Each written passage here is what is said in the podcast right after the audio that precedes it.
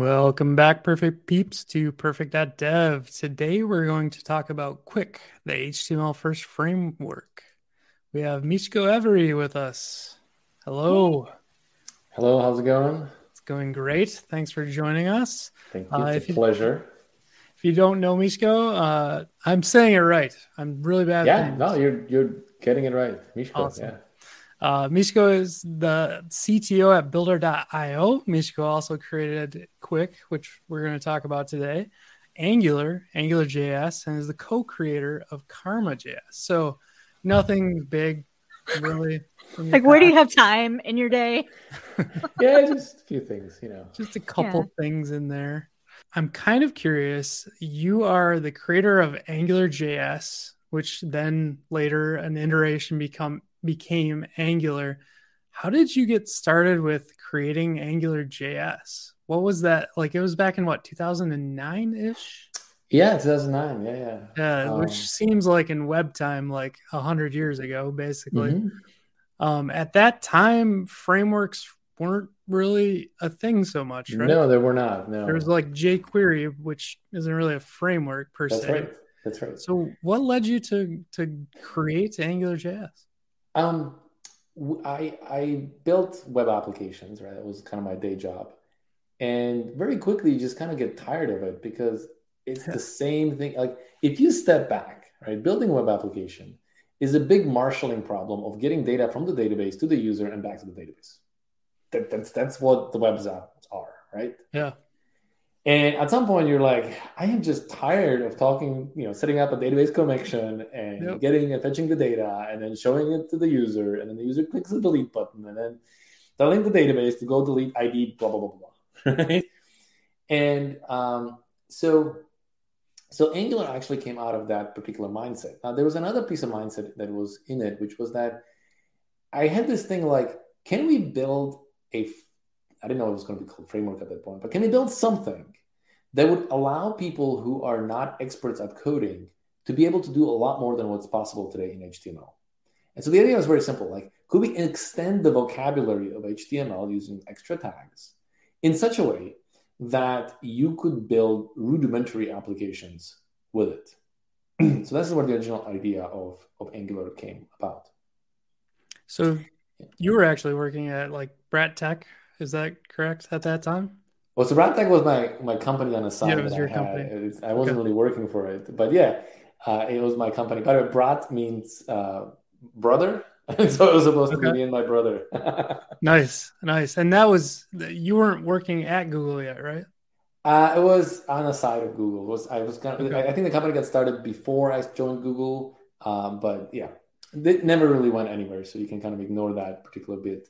Sure. Uh, but uh, I, I kind of worked on Angular on the side. And then what happened was at, at Google, I was working on a web application and it was in GWT. And I was lamenting to my coworkers, like, how much pain this is and how much I could do it faster in this, this toy project that I have on the side. And so they called my bluff and they said, show us.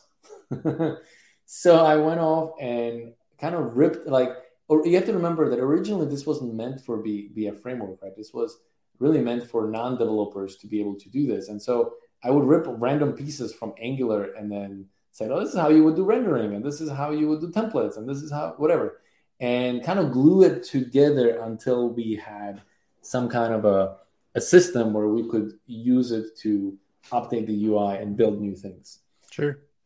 Um, and then mm-hmm. what what was the like why was there the shift from Angular JS to Angular? What what made that kind of occur? Was there just a better way of doing it or was it a separate team that started uh, another thing? No, so Angular JS was me being in JavaScript and me not knowing what what I'm doing. Okay. And, and and there are several properties of Angular JS that are problematic for large teams. Mainly the type safety, uh, the globality of it all. Um, and uh, the way variables were bound inside of inherited scopes, and all of those those things turned out to be problematic for large teams. And so Angular, which originally was called Angular 2, the idea behind it was, uh, yeah, let's clean this up. Like, let's have the same philosophy as AngularJS had, but let's make it for large teams. So proper type system, proper way of declaring things, no global like magic, uh, and so on and so forth. And that kind of was the the impetus behind Angular. Yeah, I think the biggest part, like, there's still huge Angular JS fans out there. I I actually tried getting into it, and I just it wasn't for me. And then Angular two. Yeah, Angular so Angular JS had this nice property that you could just throw a script tag on a page, and it like your page would come to life. Yeah. Right. And that was really from the from the original way of thinking about the problem, which was that um, it, it, was meant for non-developers, right? Like, oh, how could I just extend the vocabulary of HTML? And so the idea was like, just add the script tag, and then your HTML has all this new magic stuff. Sure. Right?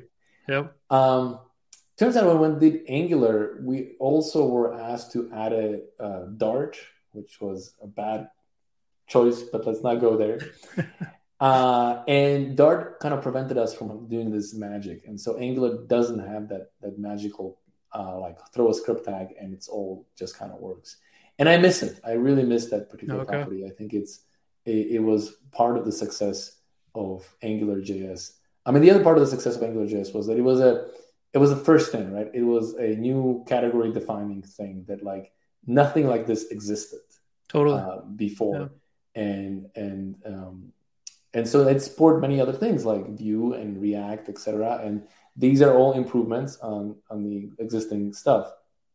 And so I'm kind of looking at it now as you know the framework market is saturated, and, and you don't really don't want to be building yet another framework. Uh, so if you're going to do something, like it has to be fundamentally category defining again. Like it has sure. to solve something that the other frameworks cannot touch.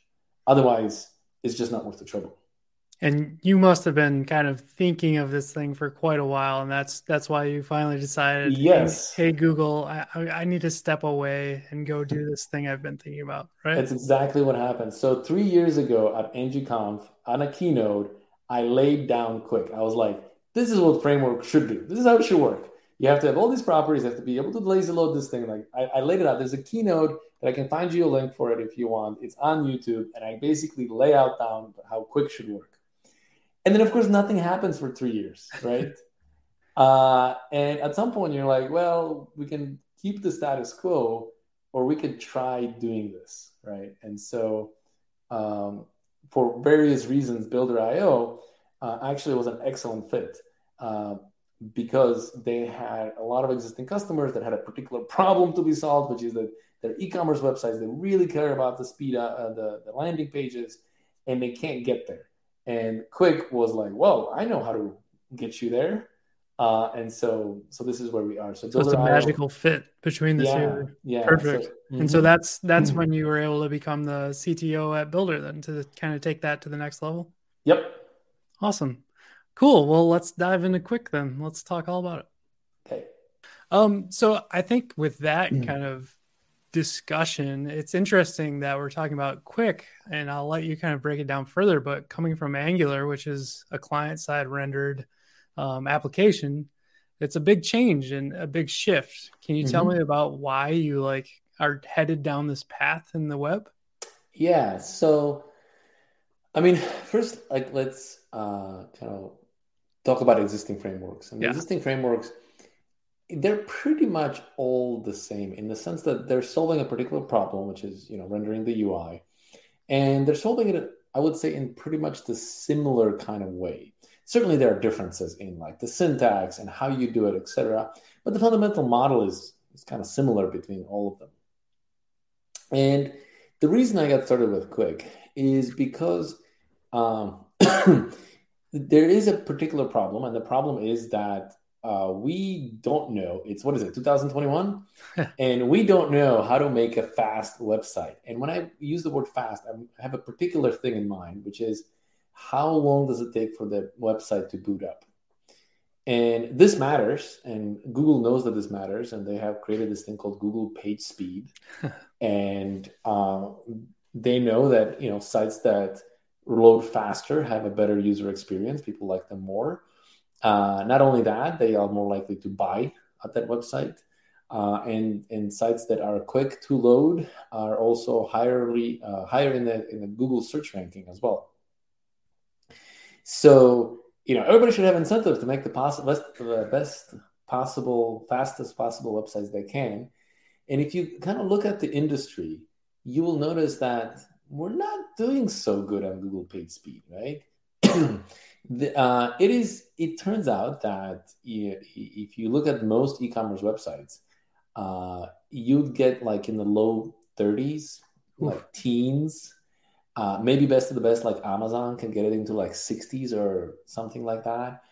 But fundamentally, like we kind of suck at it. And my point here is that we suck at it not because like individual companies or engineers are bad at it, but because the way we approach the problem is a bit backwards. And all of the frameworks we have, no matter which one you choose, have the same problem. And this problem I am calling replayable problem. And what I mean by replayable is that you have to do everything twice. You have to replay the work that the server has done. So every framework, every uh, e-commerce site starts with a server-side rendered HTML, right? And the server-side rendered HTML gets, uh, in order for it to get rendered, the, the server has to execute your application and do everything that it needs until it produces HTML, and HTML gets sent to the client. Except it's HTML, and HTML is well inert, right? It, it doesn't interact with you, and we all want whiz bang interact the websites, and and HTML cannot deliver. So you need some JavaScript. and that is where the problem starts. Because one of the things that you need to do is you need to figure out where to attach all the listeners, like click listeners and so on and so forth. And how do you do that, right? How do you put all these listeners on the page? Well, you have to download the uh, the template, but the template you can't just execute. You have to get the, the code, the data for the template as well. So you really have to do everything that the server just did. You have to download the data, you have to download the code, you have to execute all of this stuff. You do have to do merge, and eventually, um, the browser, uh, sorry, the framework reconciles the two and produces uh, registers listeners, and we call this uh, hydration, right, or reconciliation, or you know, there's a lot of different terms, but fundamentally, it's all the same. No, and, yeah does that hold true um, even like with the angular framework I, I, understand like react kind of handles that that way. But is that true for every framework that's out there? Yes, for single framework that's out there. Yeah. is it go ahead. Is so i would think that react frameworks would do that. Vue frameworks would probably do that. Um, svelte compiles. So how does Svelte work in that system? That's what I was trying to get a grasp on. Is are we talking about diffing the DOM? Um, so the exact terminology that each of these framework uses is different, mm-hmm. but the fundamental problem remains, which is that uh, all of these frameworks need to figure out where the listeners go. Yeah.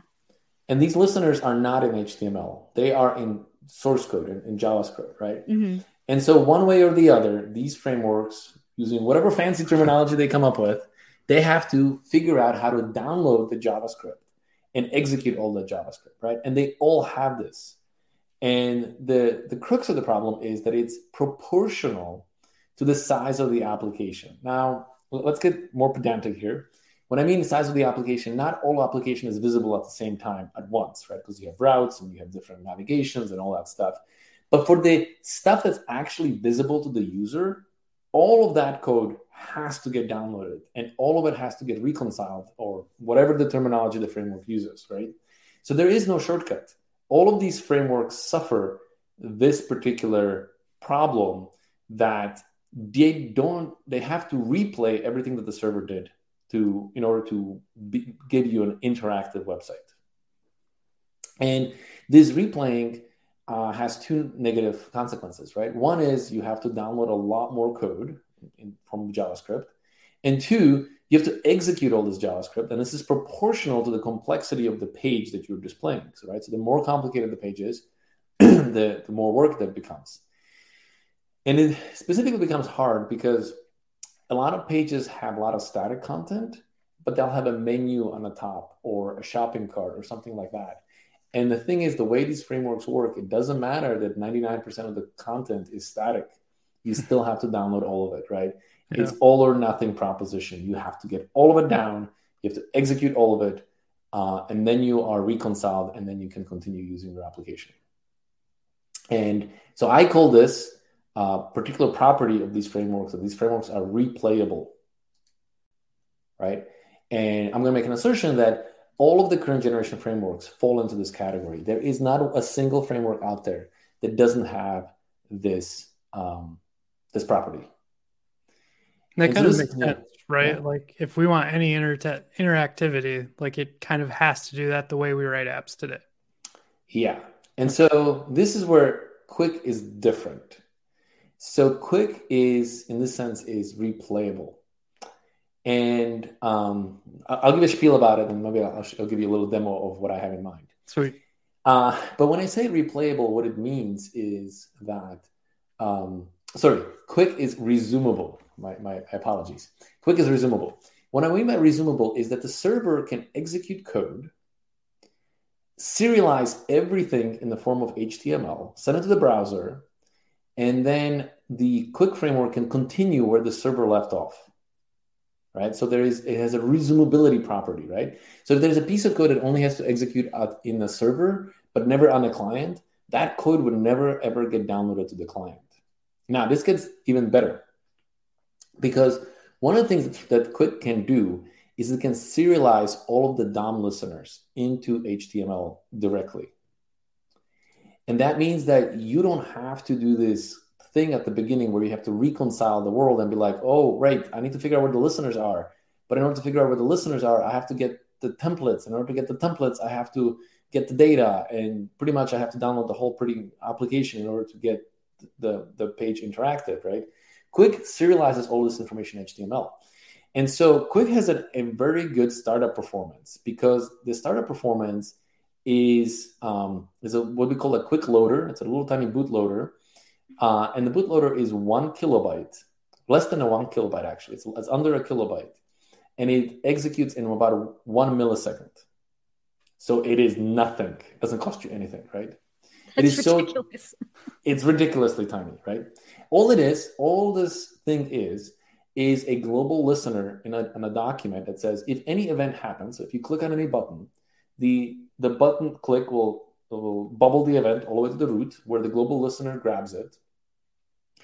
And the global listener then goes back into the source of the event and figures out what URL was pointing to the source code, which the, the button is responsible for, and then goes and downloads that source code and executes just that source code, right? Nothing else.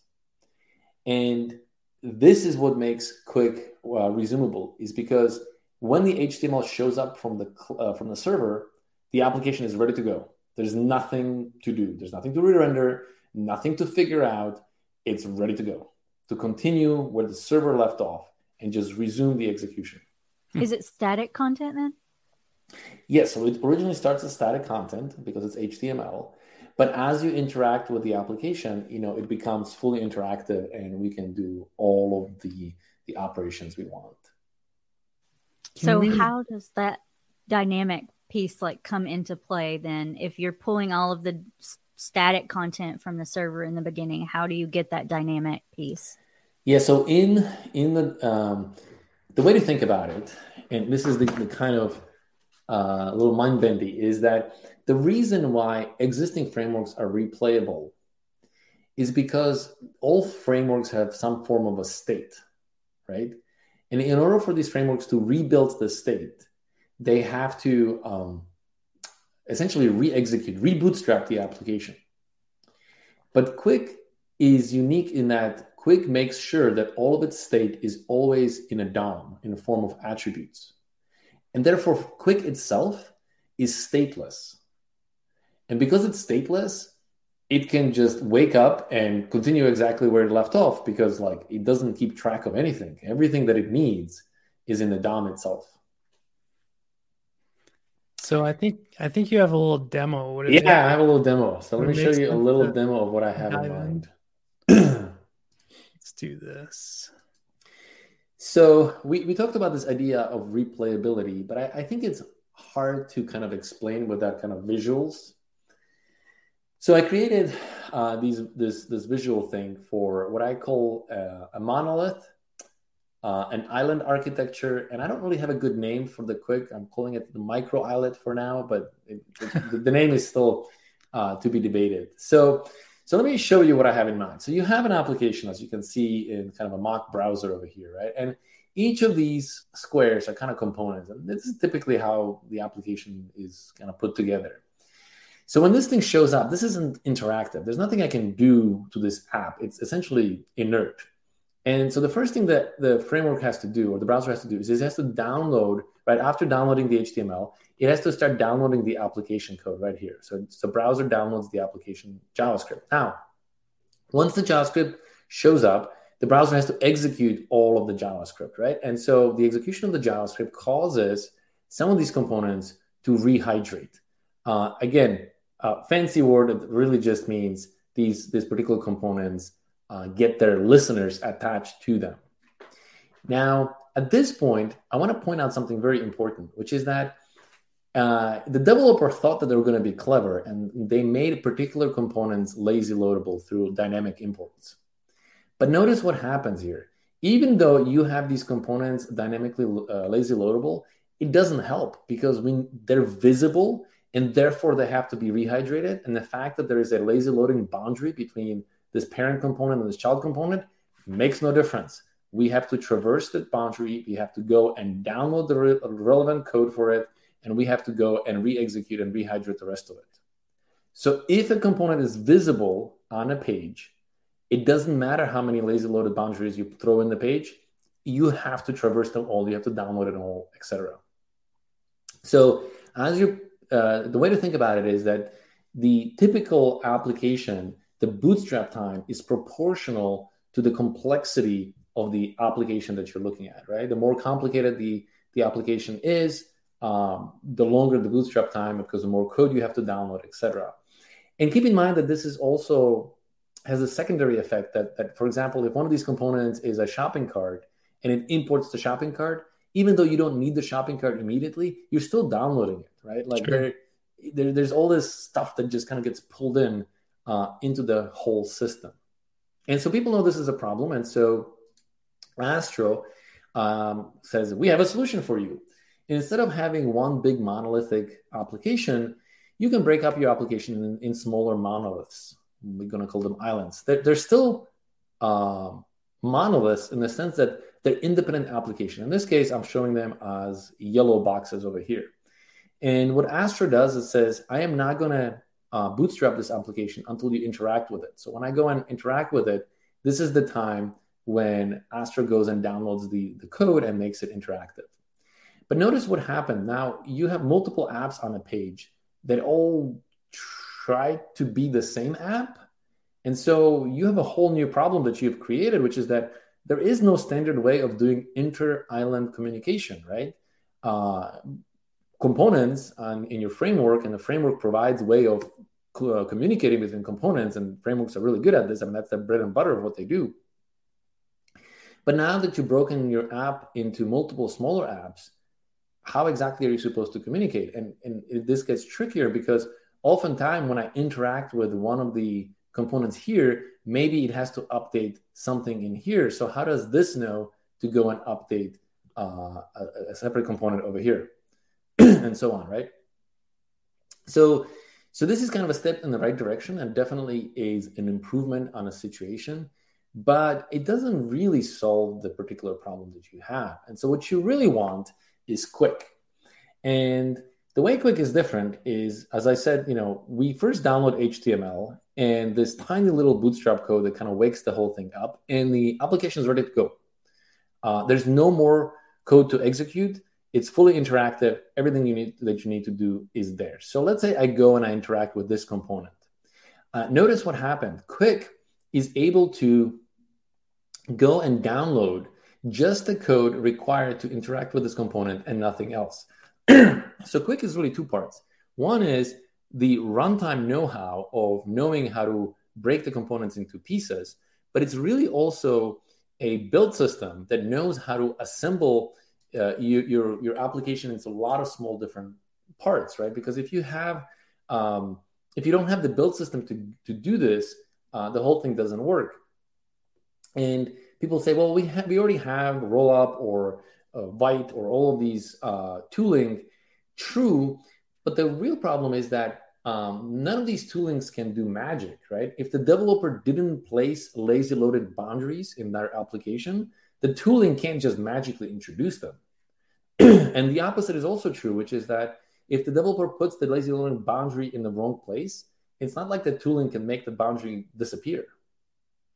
And so the real problem is that in order to really build this kind of application, you need to have a way of taking a complicated application that is written in a monolithic way and somehow break it down.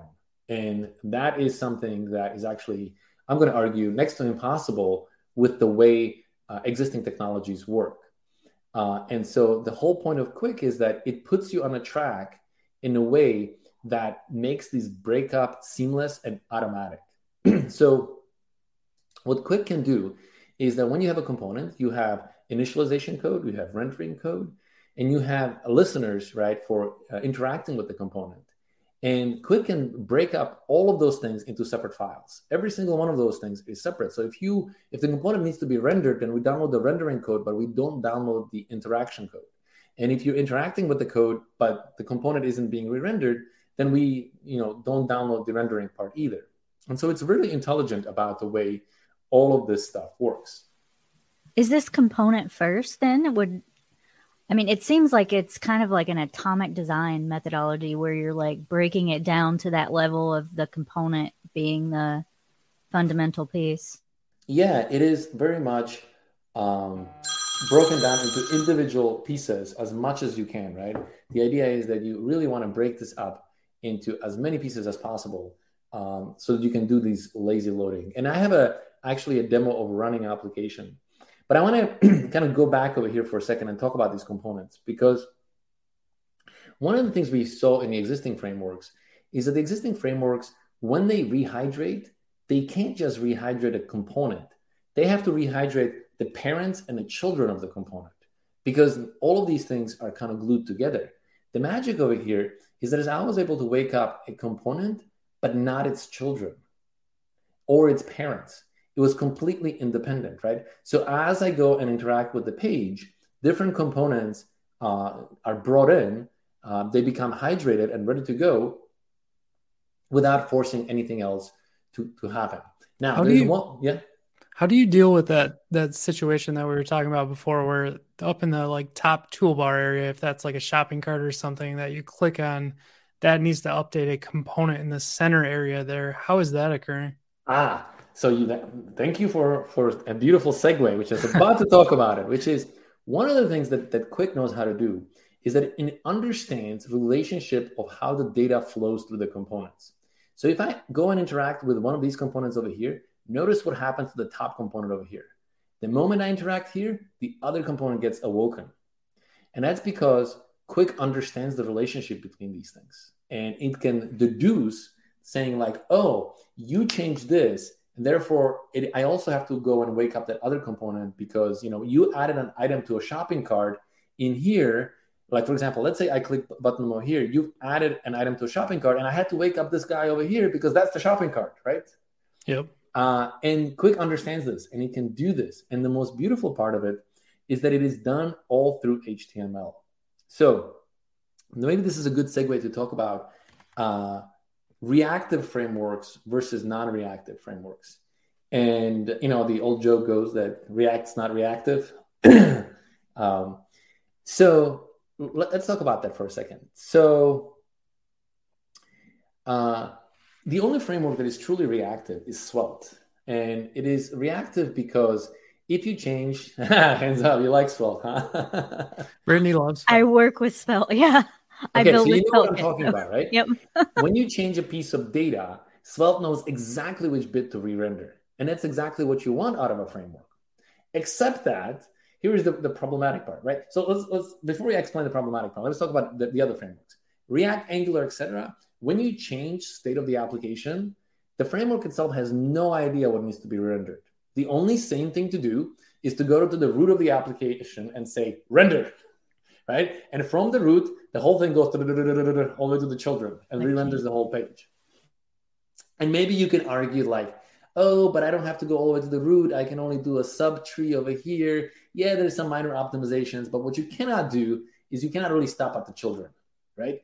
Yep. Uh, the moment you're rendering, the children are coming for the ride, whether or not. And even if you kind of skip children, saying like, "I know this child hasn't changed," you've still already downloaded all of the code for it. So, so all existing frameworks have this particular problem is that they don't understand data, and because they don't understand data, the only kind of reasonable rendering strategy is to re-render the whole thing. And that's kind of most how most uh, frameworks work. And so Svelte is different. Svelte is reactive, and that's wonderful. Except that in order for Svelte to figure out which component knows about which other component, it has to execute the whole application at least once at the beginning. Right? And again, we're like, oh, yes, you were so close, but you missed it. because the moment you re-render, you know, the moment you execute and down, in order to execute and download the whole thing, you have to download it and, and run it. And so, yep, okay, we're done. We're, we're you know, the, the battle has been lost. And so, what the thing that's unique about Qwik is that it is reactive on component level. So it's a little less than Svelte. Svelte is, I believe, reactive on the individual binding level, but it does so in a way where the subscription information is in the DOM, so that when the application gets rendered on the server and gets sent to the client, the subscription information is persisted and is available on the client and still continues. I'm going to pause over here. Let you ask questions, and then I can show you another demo. My my brain is like stuck in framework land. I'm I so I've developed a, a, large amount of like micro front ends with Angular, and like spins up the different frameworks, and you can even create like different areas that are on different versions of Angular, and that all works okay. But I'm like sitting here going, uh, the inner operability to those different things and passing services and data and all that stuff i'm like this is a challenge that i kind of am interested in seeing it kind of play out so maybe your demo will clear that up i don't know brittany yeah. what, what do you think no it kind of blows your mind a little bit because you work in frameworks and you don't think about the underlying mechanics of those frameworks all the time and Svelte does have that reacti- reactivity at like the I guess it's still at like the component level at whatever you put it at, but you can have like global state in Svelte too. And I, I still don't understand how hmm. all of it works together and flows together either. But yeah, but the kind of the, the point of it is that in order for it to work, right, in Svelte, Svelte has to build up the subscriptions. Right? There's a subscription model saying like, this is the data I'm watching. If this data changes, then like here are the listeners and they have to get notified and to build up this tree of like who cares about what that requires you to download the whole application and execute it at least once yeah. after that you can be smart about it but like the initial one is kind of what uh, what is the problem. So yeah. how do you how do you take a look or how do i ask this correctly? Um does it make sense when you're loading up Qwik to still do like prefetching so that it doesn't even have to download after you click? Or is that yes yes. So we do all of that stuff as well and we can do it using webworker and Partytown and okay. uh, it's this whole separate discussion that we can get into I definitely um, want to talk about Partytown, but I don't know if you want to do your demo piece first. I do want to yeah. see the code too, because I'm very interested in how this looks like templating and syntax wise. So yeah, so let's do that. Let's, let's, so cool. I have this to do app over here. Um, standard to do app that everybody has to build if they're doing a framework. Can we zoom it in a little bit? There we yes, go. Yes, yes. Let's get the font fixed over here. Is that good enough, or should it be bigger? Yeah, that? that's perfect. And uh, yep, and oops, that's the wrong code. This is the right code. Uh, and so here is what it kind of looks like. So here's how you declare a component. And I tried really, really hard to make it as succinct as possible, but there are constraints, right?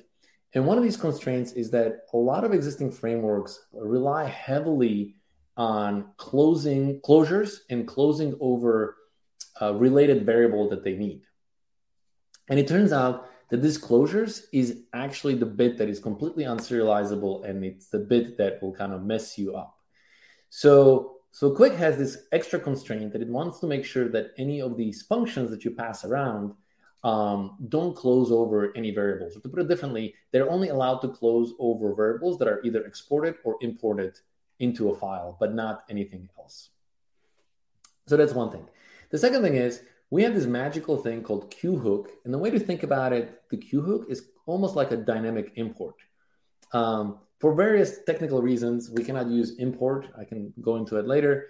Uh, but Q-hook is, is essentially the same thing as a dynamic import. And so what this basically means is, is that wherever you see Q-hook, it's a lazy loaded boundary. So that it were therefore this component shell or the facade or the host can actually load independently from the instructions on how to render uh, the particular component. And I'll show you some more complicated examples in a bit. So in this case, we're just saying we have a to-do app um, to render it, you know, just for fun, I'm doing console log so that you can see when different pieces are being rendered. Um, it, it, has props, right? You're setting to-dos, which is your data source for, for this thing is getting passed in. And then it says, well, I'm going to do header, main, and footer, and I'm going to pass it into individual parts of the system. And then you can see how a header is defined over here. And you know the header says an initial. Uh, I need to create a my state, so I will have an empty text. And then on render, uh, obviously I'm to console this out. I am to render the to-dos input, and the input is bound to text, as you can see over here. And then if I'll do a key up property, then I'll call this function over here. Like pretty standard stuff. So except for this Q hook magic that you see everywhere. Yes, go ahead. I have two things. Yeah. I have so on mount, so you have some life cycle methods in there. Yeah. And um your on colon key up looks mm-hmm. exactly like Svelte. That is exactly how Svelte does binding for um, events. Except Svelte doesn't have this Q hook magic over here. No, they don't have the Q hook magic. So the whole thing, I, I thought it looked very similar to JSX in like the JavaScript syntax. Okay. So it is, it JSX. is JSX. Okay. Yeah, I'm trying to not reinvent as much as possible, right? My idea is like I really would just like to reuse as much as I, I, I can out of the existing ecosystem, mm-hmm. but I need to solve the specific problem of of uh, startup time. So so this is actually a good component, and let's kind of dwell into it a little further. And I want you to actually focus on this key up right here, because I notice that this key up is inside of the input over here. So if I go back to the source and I go to the header, and here's my input right here, notice what happened on the key up. We have a URL that points to some particular location. Um, so so the, the thing that the framework knows how to do that no other framework knows how to do is basically how to serialize the the listener into DOM in such a way. But there's more to it than that. Not only does the key up get serialized, but also the queue mount and the render method as well. So notice that all of the lifecycle hooks and all the events basically show up in the HTML uh, with URLs. So basically, the, the, the Qwikloader that we talked about earlier, the global listener, knows how to find these and how to download the related code associated with it and how to execute the code that, that is uh, that it finds at that particular location. Does that make so sense? So it's linking back sort of to the initial download in a yeah. way. So this bit here points to this function here. But notice okay. this function is embedded, right? So, so there requires some tooling that goes and extracts this function. So basically what the Q-hook does is uh, it says go and extract this function into a module scope. Uh, and I'll just call it new function, it doesn't matter. And then uh, export it like this. You can think of it this, this way. So there is um, basically a transformation that happens automatically for you by the build system that, that does this so that um, everything gets basically broken down. So you start with like standard way of writing applications with a little bit, you know, few constraints. And the tooling is, allow- is allowing you to kind of break all these pieces up into parts. Make sense? Yeah. I think I'm following so far. okay. So now let's let's for them let's watch the magic happen. So one of the things that the framework knows how to do is it knows how to serialize the state. And so the state of the application is serialized right here into the script tag right here. And remember I told you that the whole bootloader is about one kilobyte. So that's the only thing that executed so far. Uh, nothing else executed. And the moment I start typing over here, did you notice that the script tag disappeared? That's because the the Qwikloader went into this URL, this QMOC module, and it found symbol nine inside of it and it um, it executed the code, and that code over there was basically this function uh, right here. But this Q hook, what it did is did a little bit of kind of a pre-setup work, and it consumed the the the state of the of the application, and then distributed the state all across the application. You see where it says Q object over here? This particular thing, all of these uh, IDs point to different objects throughout the system. So let me just refresh this again. And notice that there's a script over here. So you will find that there is this ID called CNK over here, and that's the one pointing to the object over here. And it is also the thing that's being passed into the header inside of to-dos, CNK over here, into the main, CNK over here, and into the footer, into CNK right here, into the to-dos, right? So if you go again here, this is exactly what's happening, right? We are receiving to-dos and we are passing it into our header, main, and footer. So are you serializing the entire application into a JSON object and then referencing it? Yes, and that's what makes it resumable, right? That's how the application, that's how the system can wake up and continue where it left off. How does how does this match up? And I don't know if you know Next.js, but they do something similar, right? Where they have the JSON on the preload. Is that yeah? So they have a JSON on the preload, uh, and and that's a state of the application. So that when we talked about how the framework is replayable, they need to feed the state into the rendering of the templates, and so that's what the JSON is. So in that sense, it is similar. The difference is we took this to a completely whole new level. Notice that these objects. So first of all, in the case of a uh, Next.js, the, the the data that they can serialize must be JSON object. Yep. And that means it must be a tree. Because we break everything up into individual parts and we create references, we can do cycles. We can do basically any object you want. I mean, there's still constraints. We can't serialize a stream or a function or any of these things, right? But it's no longer a tree. It could be cycles and so on and so forth. That's one reason why it's different. The second reason is because remember, as we, we talked about that we need a way to to know when to wake up objects? Well this is the magic over here. Notice that this object id has cnk over here like this if whatever cnk uh, this is what we received from our parent. But when we are passing it to a child let's say a header uh, in, the, in the case of a header notice that the cnk doesn't have an exclamation point in front of it.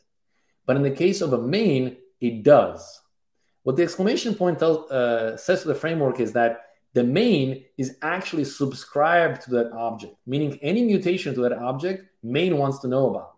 Whereas any mutation to the header, the header doesn't care about. And the, the reason for it is very simple. If you look at uh, the to-do app, we're passing it to to-dos, to header and main, right? In the case of a header, we're passing to-dos, but notice that the to-dos isn't used anywhere until you actually go and uh, do a key up. And then, you know, adding the item to the to dos is when we actually need it. But we don't actually need it for rendering. Whereas in the case of a main, we need the to dos for rendering because we need to, uh, you know, do standard function to filter the items and, um, you know, generate individual items, right? The, the, we, need, we need the to dos to, to, to render the list over here.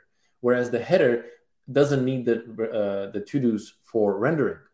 And so that's this is basically the subscription difference, right? So if this to-do object changes, I need to re-render main and I need to re-render footer, but I don't need to re-render the header.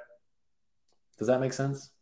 Yeah, I think that all makes sense. I'm trying to like piece it together with maybe a real world example too. So if I have an API call in there somewhere, would I load up this static data that it knows about on the server at you know the server side piece and then once you key up it would go fetch again? Is that typically how that would work? Yeah so for example in the case of a to-do the way to think about it is that on a server we talk to the database and, and the database returned to us the list of items. Uh, this is a demo so it's hard coded but like sure. that's what the server would do.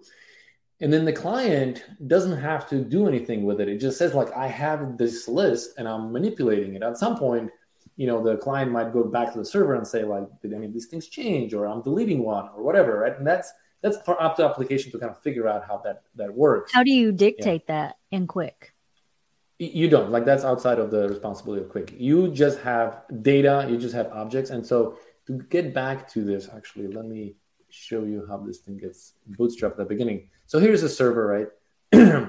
uh, I just kind of create the state. Say like, here's the state. But in in in in, server, you would go to some database and go fetch this data, etc. Um, and then we just say queue render, right? We say go render this, uh, render the body, starting with the to do app, and I am passing the to dos into it, right? So so to you, it looks just like you know some data, not, nothing special, uh, and it gets passed into a component that gets rendered, and then the um, the whole thing gets dehydrated and uh, sent to the client, right? So so let's go back here. So where are we? Okay, so let's uh, let's type in here, uh, and I wanted to show you something cool. So here's the header, and we know it's a component because it has a Q dash render, right? And notice as I'm typing in it, uh, it keeps re-rendering the, this header component and nothing but the header. Nothing else gets re-rendered except for the header. But if I say new item and I hit enter, notice that we also had to re-render main footer and a specific item that got added. You see that? No mm-hmm. other components got woken up or uh, or dealt with, and this kind of makes sense, right? Because the main had to be woken up because main iterates over the items, so clearly that has to get woken up. The footer has the number of items over here. Over here it says four, right? That had to get updated from three. And of course, the item itself had to get updated as well. Does that make sense? So yep. now let me show you something cool. Let's grab a particular item. So that's uh, this uh, this li right here, and we can do something cool here. So we can get a hold of its props, and um, um, we work using proxies, but you know, here's our basically uh, object. Um, let's not go into it for for the detail, not to confuse people. But here, so li has uh, looks like it has an item and it has to dos. You can see it being serialized in here, right? So what I can do is I can say, give me the item, and I can see that I have the the item that says title profit and it's false, and I can also get a hold of the whole to dos. Those seem to be passed in as well. Now, notice what it says over here is that inside of these Q objects, this is basically our subscription. We care about the one HR object, so that's the item object, uh, but we don't care. There's no exclamation point about the CMK object. That's the to dos object, right? So the system understands that this li has to be re-rendered if the the, the actual item changes, but not the anything else. So we can go back to item and we can, for example, say um, completed. And if I could spell, um, okay, it's false. And if I do it true, now notice what happens in the UI. So we're pointing to this profit over here and look at four items in here. If I hit enter, it actually updates. It understands like, oh, I needed to re-render the item because now it becomes strike through and marked out. But footer also has the list of items still left. And so I have to recompute the footer as well and wake it up and re-render. And you can see it over here that the only thing that got recomputed was the item and the footer and nothing else. It's reactive. It's reactive, yes. I think I think something that might be useful for the listeners or viewers um, talking about how that would actually work in React itself. Like why is is Qwik different in this instance than how React would uh, uh, render its tree? Yeah, so the in React, in, in you would uh, call something like set state on, on some function, right? And the the thing that would happen is, especially if you have something like Redux, right? Um, you would update the, the, the the state of the application, and as a result, the the Redux would have to call uh, start re-rendering everything from the root component and all of the every the whole tree basically has to get awoken right? Woken up and re-rendered. Now of course react is intelligent and it can skip things etc but the the end of the day the whole process is fully synchronous which means all of the code has to be downloaded on the client before any of these things can happen in react right? And the magic of Qwik is that it's all lazy and distributed so we don't download the code for rendering a particular item until we determine that it actually needs to be rendered. We don't download the listener for a particular thing. Like there's a an X over here, right? So this X is this button right here, and it has an on click for deleting the the the, the item. There's no need to download the the code associated with deleting of the item until you actually click on it. Now, in this case, the amount of code you you save is trivial, right? But in real applications, you could have situations where a button adds an item to a shopping cart. And doing so brings in huge amounts of code, right? And so think about something like an Amazon website where you're trying to buy something. There's a menu system on the top, shopping cart on the corner, um, you know, uh, comments on the bottom, a, a, a, view of the component, uh, sorry, uh, an item you're trying to buy, and then a bunch of thumbnails, and you can hover over the thumbnails, and right. And so when I'm hovering over a thumbnail, why do I download the shopping cart? I don't need it, right? I'm going to interact with the item, and I don't need the menu system. I don't need the comments. I don't need anything else. Why is it being downloaded? Why is it here? Sure. So yeah, I think the beauty of Qwik is that it saves you on that initial build. Like you get the first paint of the DOM is faster. Is that right?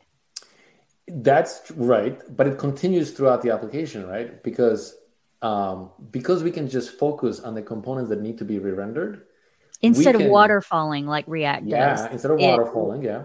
Uh, yep. Okay. We can save on bandwidth, and this is especially important on mobile, right? If you're on a mobile device on some 3G connection, um, the less code you download, the better. Yeah. Yeah, that makes sense. And so everybody's talking about like essentially microservices these days, right?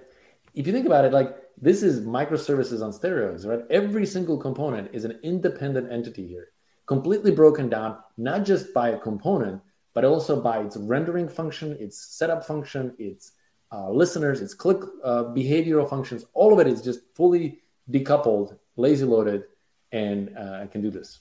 And I heard you say that it's HTML first too. How does it bring in that piece of right. So when i say html first what i mean is that um, we uh, we store all of our information in the html and that's how we know how to do things. Oh let me explain this better with a demo. Let me do one oh i thing. think i know because of the serializing and you have it right there in the html is that what yes. That... so check this out how does the system know when to wake up a particular component? So let's say this this this thing we just did where we did props item etc right? How do we how do we know that? Well the system knew that because if you go to an item item has an id and it is this guy right here. And the way we know is the system can run query selector all and it can do tell me all the objects which contain uh, an exclamation point of this, and I think this goes this way. There you go. So the system runs this query and it answers the, the subscription question, right? And it says this guy and this guy, those two components need to be awoken up and you need to do something. And how do we know what to do with it? Well, we go here and we read the render, etc. So the, the trick here is to figure out how to take all of the information that the framework needs and put it in the HTML. And this is what I mean by HTML first, right? Because all of this information is in the HTML. And as a result, when the server says, okay, serialize everything, send it to the client, the client can continue exactly where the server left off. It knows where all the objects are, it knows where the subscriptions are, it knows where things get to be downloaded. All the information that you need to just continue where you left off is available for you in HTML. That's and there's nothing you have to do. Yeah. That's really cool. Uh, this might be a good time, I think, if, if you're good with your demo, to pivot over to Partytown and how that will probably help all of this out. Yeah. So let's talk about Partytown.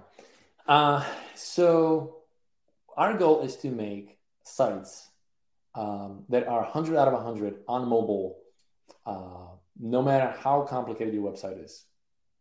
Right. and so uh, one thing we discovered is that if you make a blank white page, nothing on it, and put Google Analytics, put um, Google Analytics alone will put you at a precipice of no longer being 100 out of 100. It puts you right at the edge. But people add more things, right? They, people add analytics, HubSpot, Intercom, and so on and so forth. Right? It's not uncommon for some e-commerce sites to have 20 script tags from other third-party vendors uh, on it. And so we can do amazing things to make uh, the actual website fast, but then people will ruin it all by putting these third-party scripts. And so the idea of Partytown is how do we take these third-party scripts and move them to a web worker where they can execute at their own pace without affecting the uh, the main thread. And uh, the other thing that Partytown can do is we can start preloading uh, data for us. So one of the things we can do with Qwik is that um, when you are developing an application, you have no idea where you need to put the lazy loaded boundaries. And I'm going to argue that you actually never actually know where good places are. And by the time you realize that, oh, I need a lazy loaded boundary, like the app is already huge and it's like a desperate move to like try to break it out somehow, right? Yeah. And um, and the problem is that the developer just doesn't know this. Like the developer has to choose where to put lazy loaded boundaries, and they have to actually write code differently, right? Because it's not cheap to put these boundaries in there. And then I actually explained that it actually doesn't make as much difference as you think it does. Um, and because of all of these reasons, um, the developer just doesn't know how to do this information. Like they, they fundamentally doesn't have this information. Now, Qwik does something different, right? Qwik puts lazy border boundaries everywhere. And as a result, you end up with like a typical app might end up with like a thousand different files to download. Now that's that's bad in the other extreme, right? But the thing we can do is it's relatively easy for Qwik to keep statistics and say like, oh, typical usage of this website, I download all my resources in this particular order. That information can be fed back to the server, and then you can use that information to feed the bundling technology, the, the bundling uh, system, to be like, oh, when you create bundles, um, experience tells us that a 20 kilobyte bundle is an ideal size. So try to make 20 kilobyte bundles. And oh, by the way, the, the requests come in this particular order because we have statistical information about how people actually use the website. So make sure you put them in that order inside of these bundles. And because all of these functions are written with this particular constraint that they can only are only allowed to uh, uh, close over imports or exports and nothing else, uh, the order of which becomes really uh, the, the, the bundler has, has a lot of freedom in what it can do and it can put the put them in the correct order. So not only can we uh, uh, create many bundles or rather bundles in the ideal size we can also pre-populate them all in the correct order so that the first bundle you download will have the stuff that you are most likely going to need when you're going to interact with the page. And the second bundle will have the next and so on and so forth right and the, the Partytown can then load all these bundles uh, eagerly ahead of time. So that by the time you need to go and interact with the page, it's all in the cache and it's ready to go. That's kind now, of. Uh... And again, I'm going to say none of the existing technologies currently solve this problem. They basically throw their hands up in the air and say, not our problem. Somebody else will solve it. Or better yet, they'll say, if there was a sufficiently complicated and intelligent compiler, it could somehow figure this out. And I'm actually going to say, no, such a compiler fundamentally cannot exist, right? If you create a mess out of your source code, there is nothing, no matter how complicated you try, there is, it's impossible to untangle that, that mess that you've created, right? So the, the thing that you need is you need guardrails to say, don't create a mess in the first place and then once you make sure you don't create a mess in the first place, then have a bundling technology that can do this and a runtime technology that can take advantage of it. Right. And that's what Qwik is. And I'm going to argue that it's like nothing else out there. Right. It is uh, it is fundamentally a different approach to the whole problem that looks at it holistically, end to end, how to solve this particular thing, rather than like I'm going to make an awesome rendering technology or I'm going to make an awesome bundler or whatever. Right? You need to look at it as a unit. So hmm. Partytown runs the third party scripts that you yes. would put in. Okay. I was trying to figure out where Partytown fit in, but I right. think I so so we kind of I went off the topic here. Sorry. so the problem is that these third party scripts ruin it for us, right? So even if you make this amazing e-commerce website that has 100 out of 100, The moment you start adding third party scripts, it gets ruined. And yeah. so the whole point of Partytown is that move these third party scripts into the web worker so that they execute over there and we can uh, have the main thread working as is.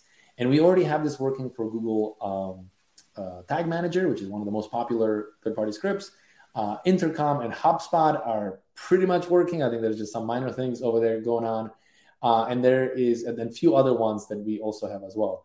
And so the idea is that we, over time, will get pretty much everything uh, working on on the third Partytown, and then uh, you can have these amazing websites that are 100 out of 100 on mobile.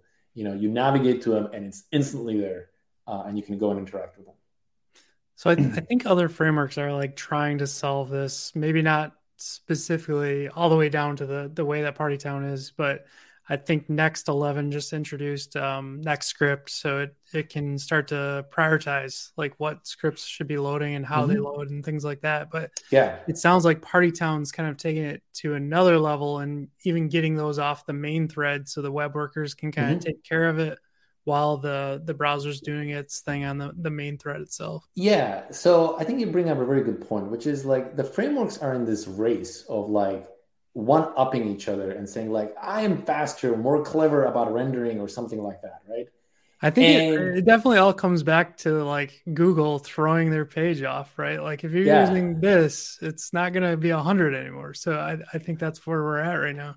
Right. And so the situation here is that the picture i want to paint here is that the, the, these frameworks are all arguing about who has the most clever way of rendering the page and then he comes Qwik and says, uh, I just won't render the page. There's nothing for me to do. I'm fast because there's nothing to, for me to do. Not because I'm clever about how I do it. There's just literally nothing for me to do. Right. And this is why it's a completely unfair and uh, it, it's not on the same level. Right. Like if you have to do literally nothing, if you have to execute one kilobyte of JavaScript and it takes one millisecond for you to execute that, no matter how complicated the HTML is, and then the, the, the, the other frameworks have to download all the code and execute it and figure out where the listeners are and install the listeners and do reconciliation, right? There's just no comparison, right? And no amount of this cleverness that Next.js, as you're pointing out, like, oh, they have the, we can get smart about in which order we're downloading JavaScript. Like, great, go do that. We don't download JavaScript. Nice. I see right. Do, you see how it's just like not the same thing? Like it's just. I I do. I think there's like there's two sides to it. I feel like we're in the middle, and then it's going to be the next thing, right? So like Qwik's probably not going to go into like full enterprise mode tomorrow. It's it's kind of this eventual goal we're all working towards to get it off to kind of get the main thread down, to get what you're shipping down. Like it's all of these steps that for a long time. We started out what with just strictly html mm-hmm. pages. We've grown up or like grown out however you want to want to look at it. We've gotten fatter pages essentially. And then now we're to the point where like it's too much. We need to trim it down and go back coming back. right?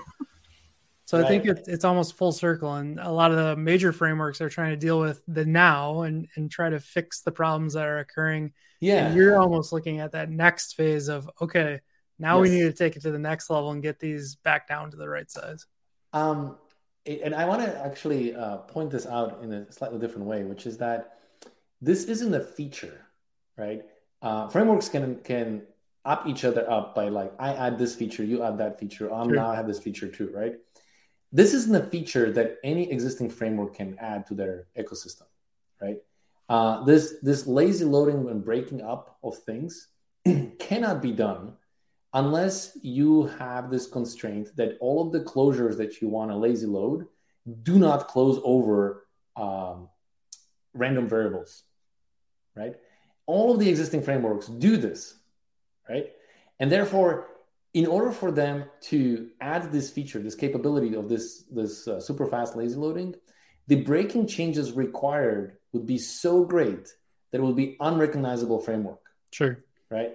And therefore, none of the existing frameworks can ever add this capability. It is impossible for them to add because it is completely an utter rethink about the way you approach the thing. And it is such a fundamentally low level that it just cannot be added to to it. Do you think like you, you kind of mentioned Svelte is probably the closest. Do you think Svelte has a chance to kind of lean in or no? I, again, I think it comes down to the fact that um, there's only the, the all of the existing frameworks rely on sprinkling closures all over the place sure. and closing over convenient variables. And I totally understand from a developer point of view, it is amazingly convenient to just close over things. I yeah. get it. But there are consequences, right? And so Qwik says, I'm going to make it as easy for you to make it look like you're closing over stuff, but I'm not going to allow you to do that. And in return, I will give you this amazing capability of lazy loading that you cannot get anywhere else, right? Yeah. So, um, you know, when I was, showing the, the the code before, the the function declarations are pretty similar to the way you would declare components today in like React or any of the existing uh, components. They're not that far off, right? Uh, this component would be declared very similarly in React or Vue or something of that sort, right? Yeah. Uh, but there's just enough differences that uh, make it possible for Qwik to break this component up, whereas it makes it essentially impossible for the other frameworks to break it up. All right, that was all great to talk through Qwik. Um, sounds like it's going to be really fun. Now we'll drive into our Purrfect picks.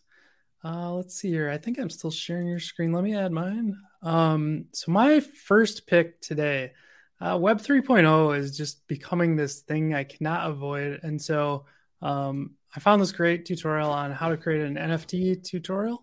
Um, and it's all how connecting the Ethereum network and going through it. But I definitely want you to check this out. I'll put the link in in the notes for our Purrfect pick. Miško, do you have a pick for us today as well? Sure. so it's been a while since I read this book, but I, I really love this book. And it's called Thinking Fast and Slow. Uh, it's by some Nobel laureate winners.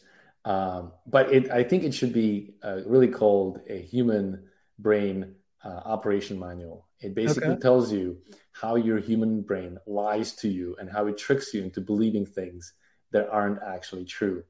Uh, and you know, it has like basically lots and lots of experiments that you can do on yourself in, in terms of like, oh, you know, when I phrase the question in this way, I'm more likely to answer that way. If I phrase it in this other way, then I'm more likely to answer this the other way.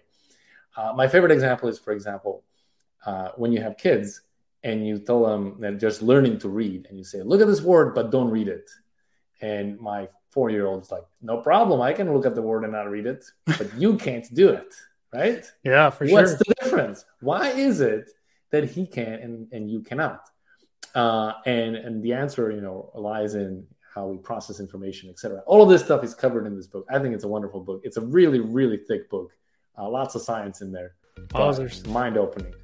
That might have to be a vacation read for me. It's it's a yeah it's a it's a thick one. I'm trying to get through Atomic Habits mm. right now, and the irony is, I think the Atomic Habit is trying to set up Atomic Habits for me to get through. So hopefully, I'll have it all figured out and get through this book next. Nice. Awesome. Well, thank you so much, Miško, for for coming on, talking about your history with Angular, and uh, laying out kind of Qwik and what seems like should be the future. I hope. I hope so too. Awesome. Well, thanks, thanks so much. Me. Have a good one. Thanks. Bye.